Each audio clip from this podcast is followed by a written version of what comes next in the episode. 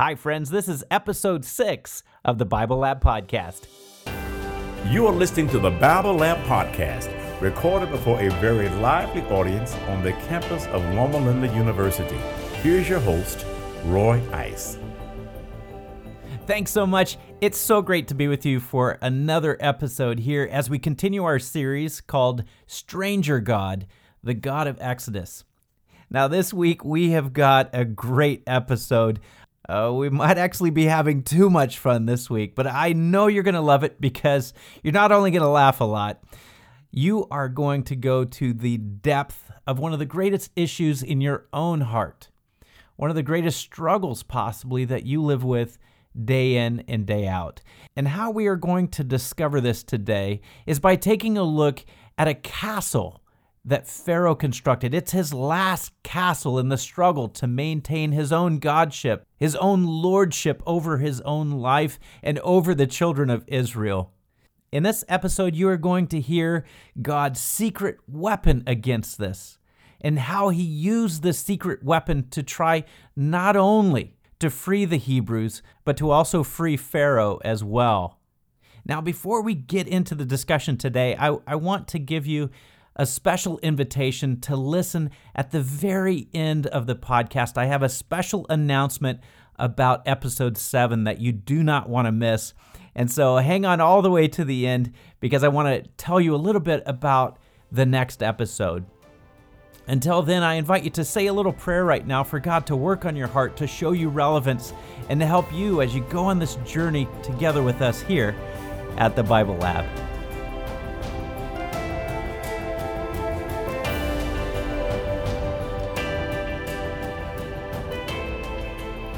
Number one, yes and no, on your study guide. Number one, I am surrounded by proud people. I am surrounded by proud people. Honest people say yes. The people who are afraid of the people sitting next to them are raising no cards. No, honey, you're very humble. Number two, if you are comfortable with who you are, you are not humble. If you are comfortable with who you are, you are not humble.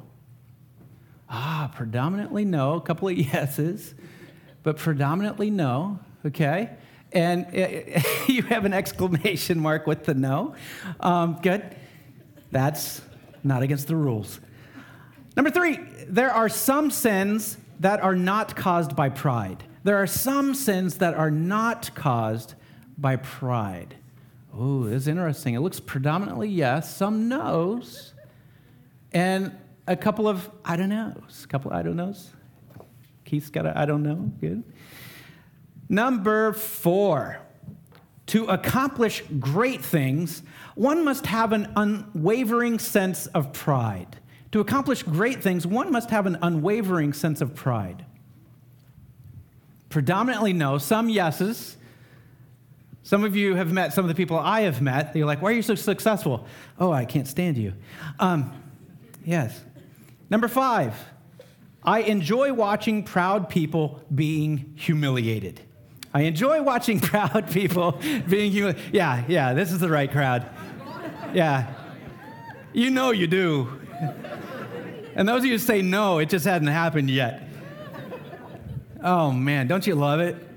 That person is just spouting off their mouth and then boom. Oh, thank God for a front row seat to that.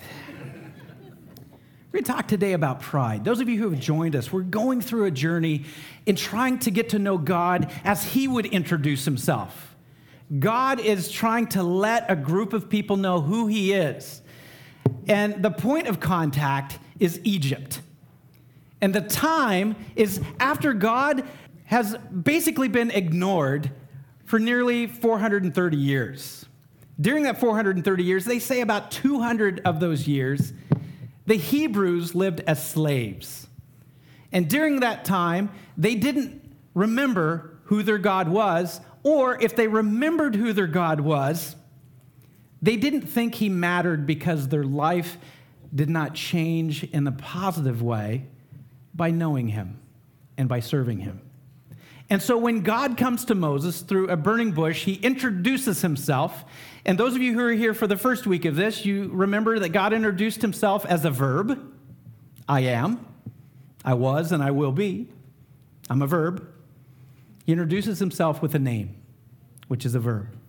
We saw God throughout this process try to not only work with the Hebrews, but even last week, it became absolutely clear that God had a plan A, B, and C.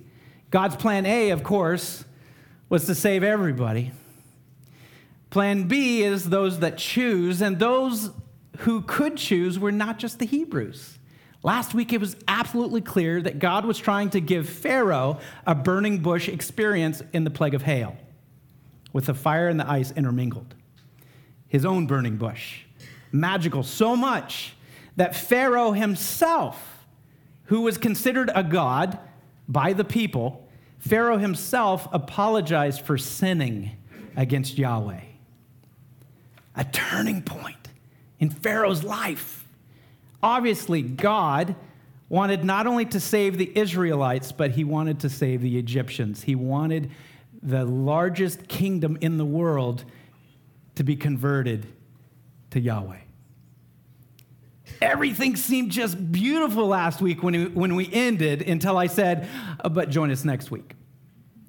Because what we see in the story as we continue now into Exodus chapter 10 is that Pharaoh, even though he acknowledged that God is God and Pharaoh is not, even though he acknowledged that he had done something called sinning, what God admits to sinning? And Pharaoh had done that.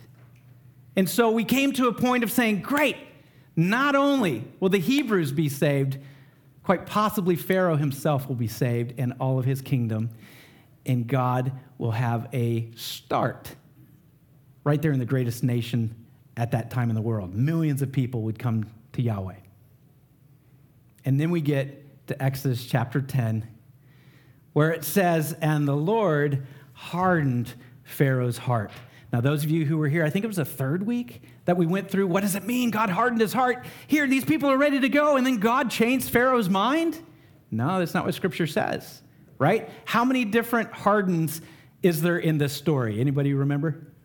Two. There's a harden that means to become stubborn. Even though you know you're wrong, you keep standing on what you believe you want. And there's a second harden, which means God says, well, you know, you know what you should do, but you believe in yourself more than you believe in me. So I will give you courage to do what you really feel.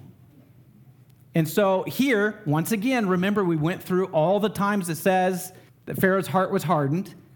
And right after the fifth plague, we see God hardening Pharaoh's heart. Every single time it was the word that doesn't mean hardening, it should be translated as strengthened. He strengthened Pharaoh's heart to do what Pharaoh believed in, to take the steps, not to cave in because of external pressure, but to truly take the next steps in fulfilling what Pharaoh really believed.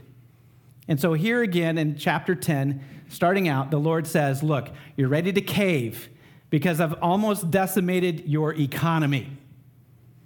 With hail, you lost almost all your crops. It was an agrarian society, and so the crops were extremely important. Pharaoh says, I'm sorry, but those of us who have kids, we, we always know to question our kids when they say they're sorry. Or are you sorry you did it, or are you sorry you're going through the punishment? And obviously, Pharaoh was only sorry that he was going through the punishment. Because when God says, But how do you really feel? Let me strengthen your heart. Pharaoh says, No, the people aren't going. Today, we're going to take a look at why. And the why seems to be surrounded in one word pride. Pride. So let me ask you a question. It's the first question here on our Dig Deep under It's My Life. As a child, how stubborn were you? What standoff do you remember the most? How stubborn were you? What standoff do you remember the most with your folks or with teachers or whatever? Okay, right, right down over here. Right down. Uh, well, I'm naturally a very compliant personality. Mm-hmm. Um, but uh, my sister and I and my older brother were babysitters from a young age in a family of seven kids.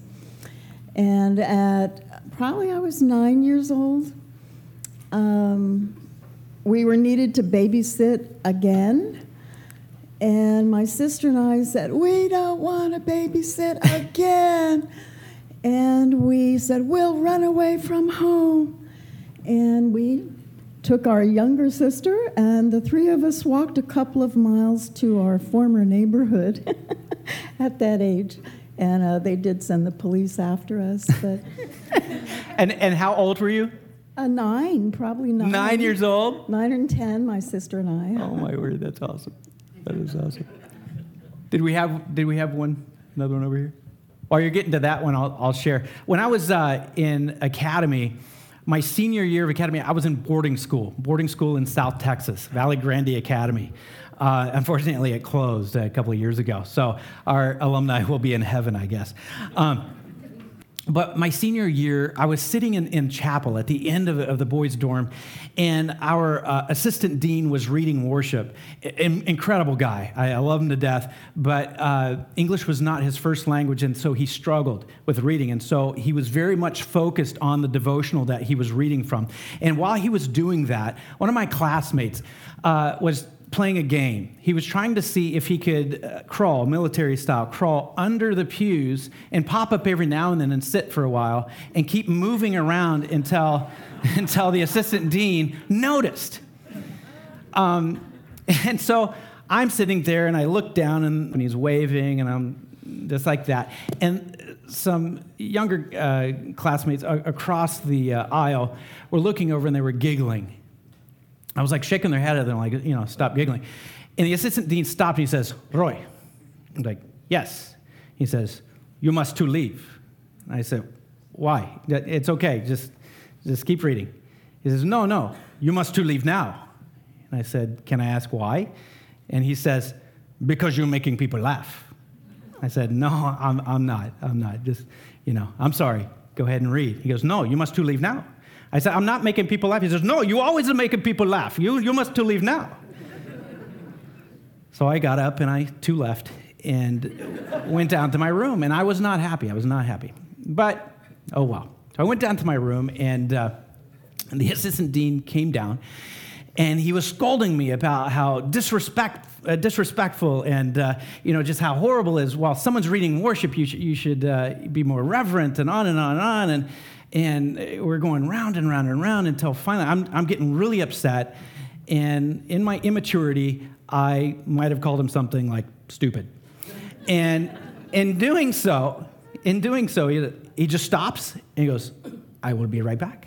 And so he left and he came back with some buckets and some sponges and some towels.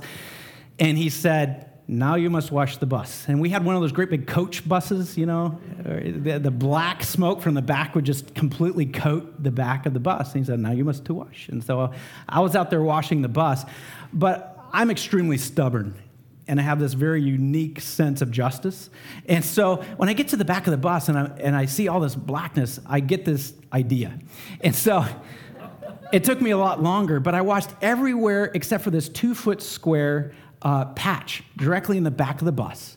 And I wrote with my finger, test dirt, don't wash. Had everything done, went back to the dorm. Several moments later, the assistant dean knocks on my door and says, What does this mean? I said, What are you talking about? He says, On the back of the bus, you did not clean the whole bus. No, I cleaned the whole bus. No, no, there's a, there's a spot on the back. I said, Oh, yeah, there's a spot on the back. He goes, Well, I need you to wash it. I said, I'm not going to wash it. It says don't wash. I'm not going to wash it. It says don't wash. It's test dirt. Someone's testing dirt. I'm not going to wash the back of the bus because I'm already in enough trouble. I'm not going to get in more trouble. so he says, No, you, you, you must wash. And I said, Look, I'm not going to wash that and get in even more trouble. So perhaps, perhaps you need to check with the science department. Maybe the science teachers are testing dirt. Have you checked with them yet? no, I have not. Maybe you should go ask. And so he went off and asked the science teachers, Are, are you testing dirt on the back of the bus? no, we're not. What? He comes back. No, no. Science teachers are not testing dirt on the back of the bus. Are you sure? Yes. Well, have you checked with all the teachers? Because obviously one teacher is testing dirt on the back of the bus. No, I have not. So you better go check. So he went teacher to teacher. Are you testing dirt on the back of the bus? all the way through. So finally he comes back, no, no, no teachers are testing dirt on the back of the bus. And so I said, well, have, have, you asked, have you asked the principal and the vice principal? No, I have not. You better go ask them. I'll wash it off. I'll wash it off right now. No, no, no, no, no, no. Don't, don't, don't, don't wash. I said, you're, you're going to get in trouble if I wash it off and someone finds out you told me to tell them, uh, me to wash it. So he goes, he goes to the principal and the vice principal. Are you testing dirt on the back of the bus? And so the principal came to my room. he handed me a towel, a bucket, and a rag. Goes, Wash the back of the bus. Okay.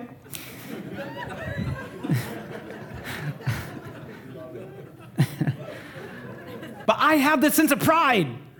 It wasn't me, falsely accused. I'm going to stand up for myself, even if I have to humiliate someone else. Question is how stubborn are you? What have you done in your lifetime that you have stood your ground and you said, I'm not moving? No matter how true it is of what people are saying you've done or uh, what situation you're in, how incorrect you are in your stance, you take a stand and you won't move. That's what we find today. After Pharaoh says, I'm sorry, I have sinned, God says, Do you really mean it? Let me strengthen the courage of your heart to enact what you really believe. And Pharaoh says, No, the Hebrews can't go. I want you to open up your Bibles or your Bible apps to Exodus chapter 10. And would someone be willing to read verses 3 through 6? Thank you so much, sir. So Moses and Aaron came to Pharaoh and said to him, Thus says the Lord God of the Hebrews, How long will you refuse to humble yourself before me? Let my people go, that they may serve me. Or else, if you refuse to let my people go, behold, tomorrow I will bring locusts on your territory, and they shall cover the face of the earth, so that no one will be able to see the earth, and they shall eat the residue of what is left, which remains to you from the hail, and they shall eat every tree which grows up out of the field. They shall fill your houses, the houses of your servant, and the houses of all your Egyptians, which neither your father nor your father's father have seen, since the day they were on the earth on to this day. And he returned and went out from Pharaoh. So, after admitting that he had sinned, Pharaoh has to build something. And we all do it. We have to build a fortress, a fortress to protect our position. Pharaoh builds a castle with the throne directly in the middle, and that throne is called pride. He has to, in some way, protect who he is and what he has. He becomes so defensive, he puts up this protective wall. And then we have to ask the question in verse 3 what does the Bible say Pharaoh's core problem is? Verse 3 What is Pharaoh's core problem, according to Scripture? So he does not have humility. So, with the people in your life, how do you help people change from proud to humble, and how does it work? You got to lead by example. You got to show humility to yourself so people around you will see, you know, what a humble person is. Yeah, so you lead by example. If you're the leader, you get to show humble servant leadership. I think we need the Lord. And um, if you don't mind, I was just thinking, do you think it'd be a good thing to recognize our need for the Holy Spirit as we discuss this very powerful message you've brought to us today? Absolutely. Absolutely. Uh, we're going to, uh, we have a joke here where we call people a, a, man ahead of their time. You are a man ahead of your time, about 12 minutes ahead of your time, because that's where we're going. Yes, because, especially in the area of darkness. And if I don't say it, someone raise a comment card and say, What was that thing about the Holy Spirit? Especially in the area of darkness. Okay? Thank you. All right. Uh, Mary Kay, question. The difference between pride and arrogance. Great question. Anybody have a good definition for the difference between pride and arrogance? Think about that while we do this comment right here, because I'm coming to you. I think you need self awareness to deal with pride. Yes, self awareness. It is amazing how many people, and it's not a large number, so it's not a majority, but it's amazing how many people in our lives are not self aware.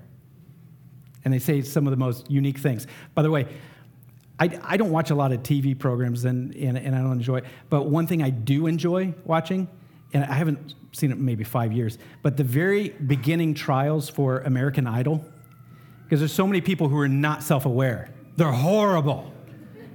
And I love it as they're walking away and the camera's on, they're like, You haven't seen the last of me. You don't know who. You just, you know, let go. And I'm like, Yeah, I think we do. Um, yeah, the self awareness is, is not there. Yes.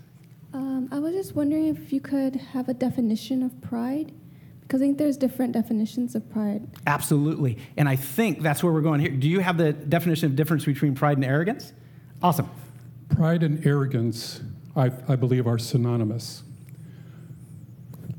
It's really a question of pride and confidence. Confidence says, I can do it. Pride says, I could do it better than you, better than you, better than you, better than you. Beautiful. Love it. Love it. Beautiful, man. It took me 30 years to figure that out. Well, you're still faster than the rest of us. Awesome. Very, very cool. Heinz. I think I would find somewhere a weakness in that person and then point it very gently that I can do better than him. Hmm. Probably. Yeah. yeah. Yeah. Humble. He, uh, if I would be better than him or show him that error in a certain way that I can do myself better, Yeah. that would give me satisfaction. Yeah. Even he would, whether he would agree to it or not, I would see in his face, oh yeah, he got me there. Yeah. Yeah. Right up here. Thad. I think that pride also involves a degree of en- a sense of entitlement, which we've missed. Pharaoh was God. He was God for, you know, and here comes this Hebrew God saying, you know, I'm higher than you. He proves it. And so, much like the child, when a child has a sense that they've done wrong, but they really want to do it, and we say that God is allowing him to be more of himself, we do that as parents, we do that as mentors, we do that when we know that there is no sincerity there. But often involved with your example uh, was one, there was something of justice. I don't see you as being prideful.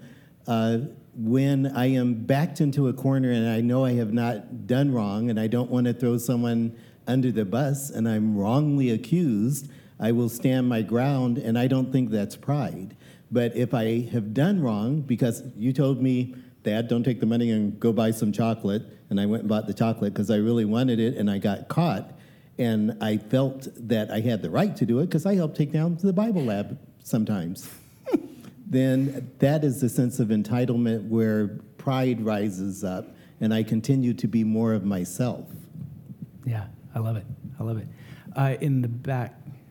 Um, I was going to say that for me, the difference between pride and like confidence is that pride is more like baseless than confidence is.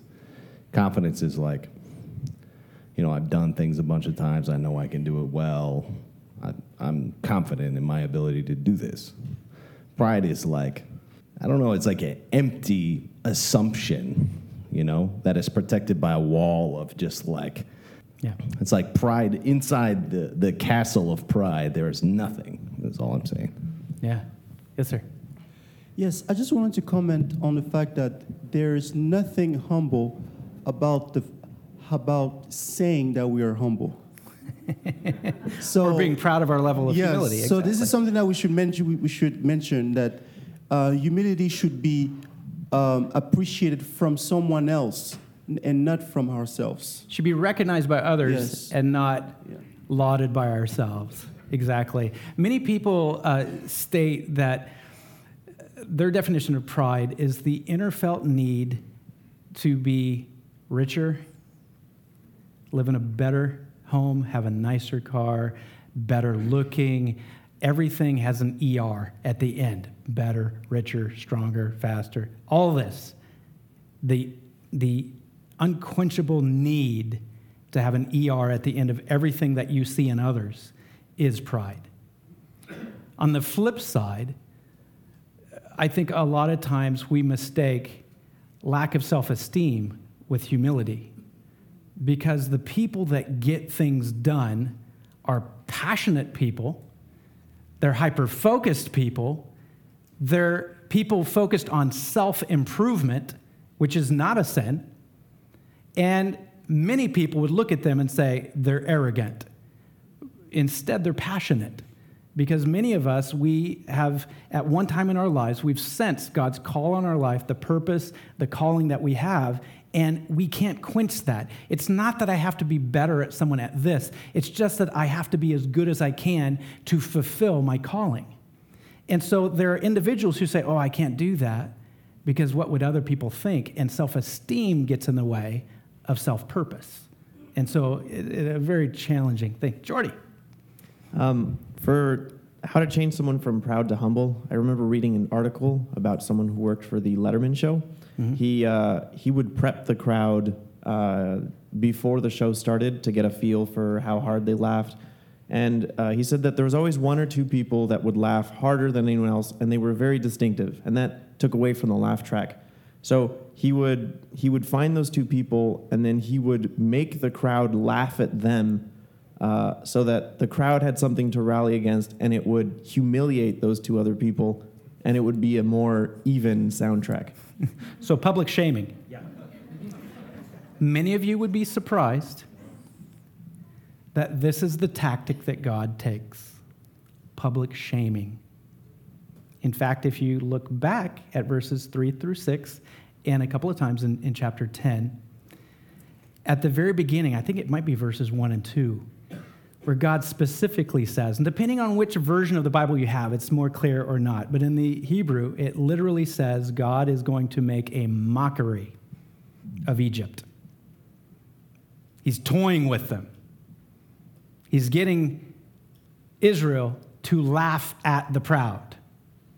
He's shaming them through mockery. And it's right there in Scripture. Yes.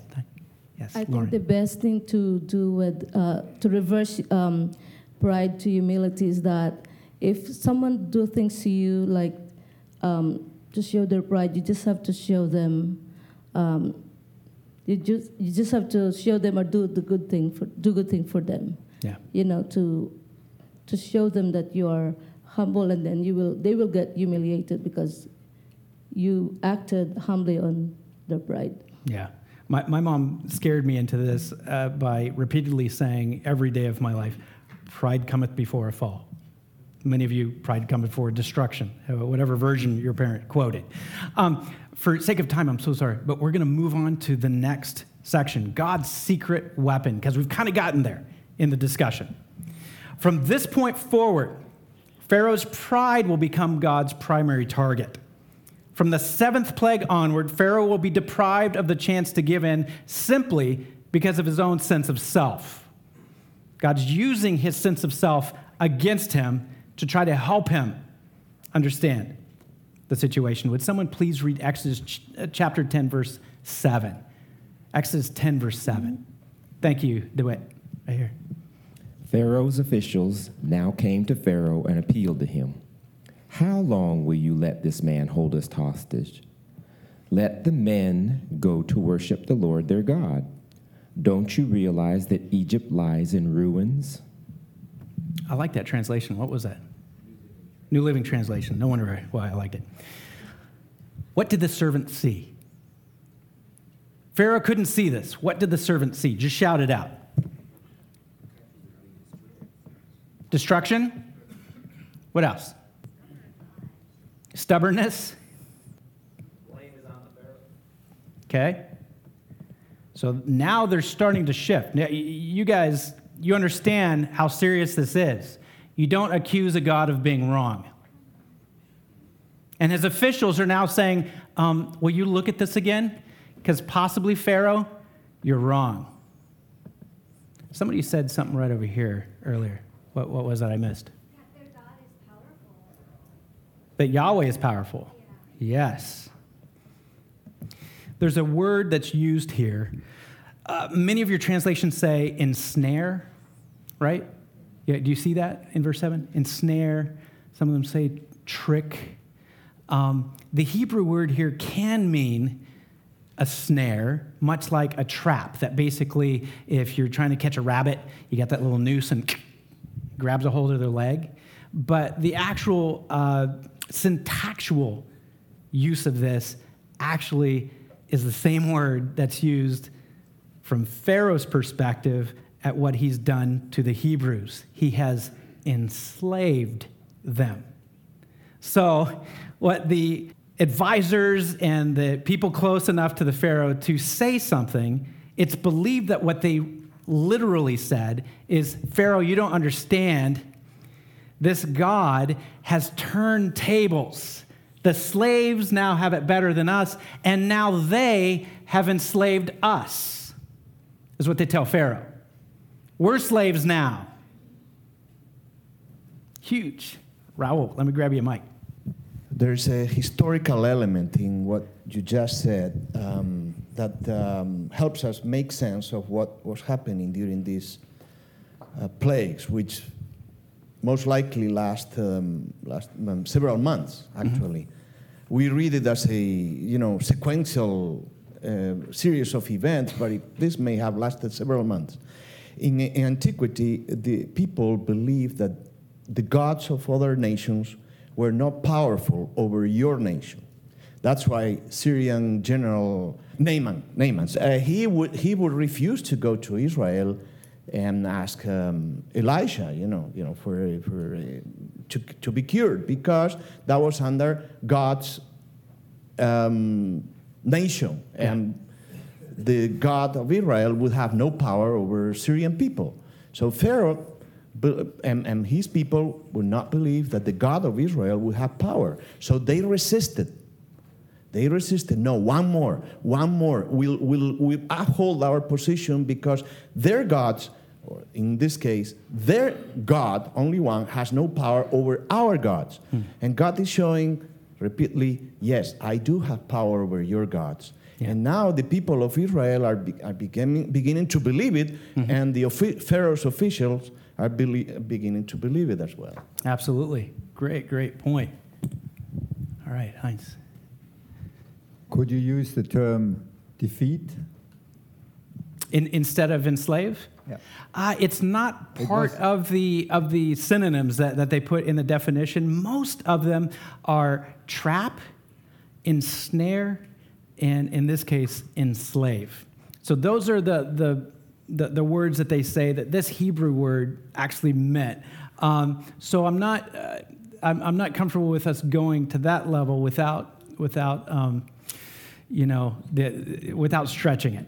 Um, but uh, it's believed that what the officials were actually saying is we're now slaves. Thanks a lot, Pharaoh. Can we look at this a, a different way? Yes. Um, you notice that uh, what they're talking about is Pharaoh's heart. Nobody can see his heart but Yes. God. Yes. And so um, the more hardened it becomes, it doesn't just hurt him. His people are saying, Do you see that when you're trying to protect your own heart, it hurts others? So that's what they're saying. Do you yet know that it's hurting everybody around here? Excellent point. Excellent and point. The thought about hardening versus softening the heart, um, since God does nothing without um, but pure love, His pure love to the heart, you wouldn't know whether it was hard or soft. But if it's soft, it has the oil of the Spirit and it has living water in it. Yeah. If it doesn't have that, then the heat of God's love hardens it. Otherwise, it melts it. Absolutely. In- incredible, incredible point. Where's the Lubbock cards? Come on. That was incredible. Um, you bring up a great point that someone actually came up after the lab uh, last week and had a question, and uh, my response to it um, connects that and what we did last week. Uh, the question was okay, if the hail killed all the livestock, how do you then later have livestock in chapter 10, where we're going to get there where Moses talks about it?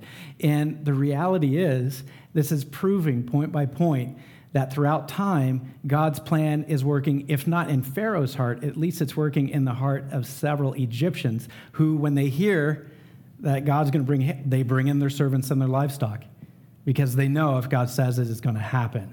And so God's plan of love in trying to get through the tough exteriors or the ignorance of our past is having an effect.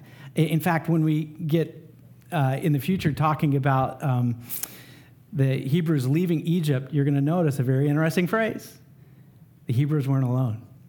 There's a group of Egyptians that are converted and go with him. It's part of God's original plan, and God gets through to their heart. But you're right.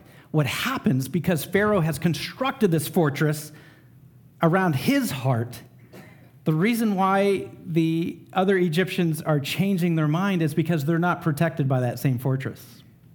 They're outside of his walls of protection. Somebody please uh, read for us verses 8 through 11 of chapter 10, verses 8 through 11. So Moses and Aaron were brought back to Pharaoh. All right, he told them, go and worship the Lord your God. But who exactly will you be going with? Moses replied, We will all go, young and old, our sons and daughters, and our flocks and herds. We must all join together in celebrating a festival to the Lord. Pharaoh retorted, The Lord will certainly need to be with you if I let you take your little ones. I can see through your evil plan. Never. Only the men may go and worship the Lord, since that is what you requested. And Pharaoh threw them out of the palace. Moses says, You ready to let us go? Pharaoh replies, Who's going? Who all's going? Moses says, Everybody. Oh, and our livestock too. Every man, woman, and child. Pharaoh says a sarcastic phrase. By the way, that is sarcasm in Hebrew. He says, Lord better be with you if I let you go. And then he says, to make it short, he says, The men can go. Women, children, livestock, they don't need to go. They don't have to go. For sake of time, I want you to flip over to the back because I want you to see Moses' response. Verses 21 through 29. Would someone quickly uh, go through that? Because that gives us the, the perspective of where it goes next. So, verses 21 to 29. Sounds like a lot, but they're short verses. 21 to 29. Thank you so much. Then the Lord said to Moses, Stretch out your hand toward the sky so that darkness will spread over Egypt. So, um, darkness that can be felt. So Moses stretched out his hand toward the sky, and total darkness covered all Egypt for three days. No one could see anyone else or leave his place for three days. Yet all the Israelites had light in places where they lived. Then Pharaoh summoned uh, Moses and said, Go, worship the Lord. Even your women and children may go with you. Only leave your flocks and herds behind. But Moses said, You must allow us to have sacrifices and burnt offerings to present to the Lord our God. Our livestock too must go with us, not a hoof is to be left behind. We have to use some of them in worshiping the Lord our God, and until we get there, we will not know what we are to use to worship the Lord. But the Lord hardened Pharaoh's heart, and he was not willing to let them go. Pharaoh said to Moses, Get out of my sight, make sure you do not appear before me again. The day you see my face, you will die. Just as you say, Moses replied, I will never appear before you again. So, he comes back. What's the context of this? What has just taken place? What plague? The darkness. Darkness. Mhm. In fact, the Bible uses uh, uh, some hyperbole here. Some of you say the darkest darkness. Uh, it uses two words for dark. Basically, repeats the same word twice. It's the same word that's used in Genesis chapter 1, verse 2, when darkness covered the earth. Hmm. It is without the Spirit. Mm. God not only removes the light, he removes his Spirit. It's absolute desperation, a godless space. Hmm. What was this darkest darkness? Uh, many translations will say that it was so dark that it could be felt. Hmm. That's actually not a good translation. The translation really should say it was so dark that you had to feel your way around. Pharaoh groping, trying to find his way wherever he wanted to go, trying to find his way back to his throne in darkness so dark you could only get there by feeling with your hand. Raul, do you still have the mic? You know, the supreme god of, of uh, Egypt was God Ra, the, Yes. god, the sun. Yes. And its uh, personification was Pharaoh. So Pharaoh was also, uh, um, you know, the, the symbol of light. And Yes. here God is striking down, completely saying, I control all of this. Yes. My question is um, in order to break down pride in a person, like me, for example, does God need to destroy what I do or who I am? That's, a, that's the point. That is the question. What is God doing here? That's the question that we're asking in all Bible labs. What is God trying to do? He's not trying to destroy, He's trying to save. He's trying to help us have proper perspective, be self aware of who we are and who He is. In this plague, which is one of the few plagues that actually tells us how long it is three days, it's three days of darkness. Unfortunately, because of the sake of time, I can't get to, to more comments, but I want us to ask this question What God is doing, what does this say about God's character? This is a gentle way of helping someone break their pride, helping someone to come to a self realization that without God, all is darkness. Without God, we're always feeling our way for where we're supposed to go and where we want to go. Without God, life is darkness. Moses says, in response to Pharaoh, who's going? He says, There's going to be no hoof left behind. In fact, and I, many scholars believe that God gave Moses a little chutzpah here, a little extra, a little extra jab to say, oh, and by the way, we're going to take some of your livestock too, because we might not have enough. Once again, getting at Pharaoh's pride. We're not only taking all of ours, we're going to take some of yours. What do you think of that? What do you think of that, Pharaoh? What does that say about God's character? And how might He be using the same methods today in your life? In the areas that you're proud, in the areas that we need to stop being so self reliant and so self confident. How is God working on your life not to destroy you, but to bring you into the light and to pull you out of darkness so you'll stop groping around in this life? Thanks so much for listening all the way to the end. I hope you have had just as moving an experience as our community had there at the Bible Lab. Now, like I promised, I have a special announcement about episode 7. But before I tell you about that, I just want to ask you a favor. We really want you to be part of us. We want you to be part of our community no matter where you live. And so, if you would, if you haven't already, would you take a moment and go to thebiblelab.com and click on whatever service that you're using to listen to these podcasts, whether it's iTunes or SoundCloud or Stitcher or whatever you're using. And would you click subscribe? And if you're really being blessed and feel like you're growing, would you pray that God places on your heart someone to share a link to this podcast so that they grow as well?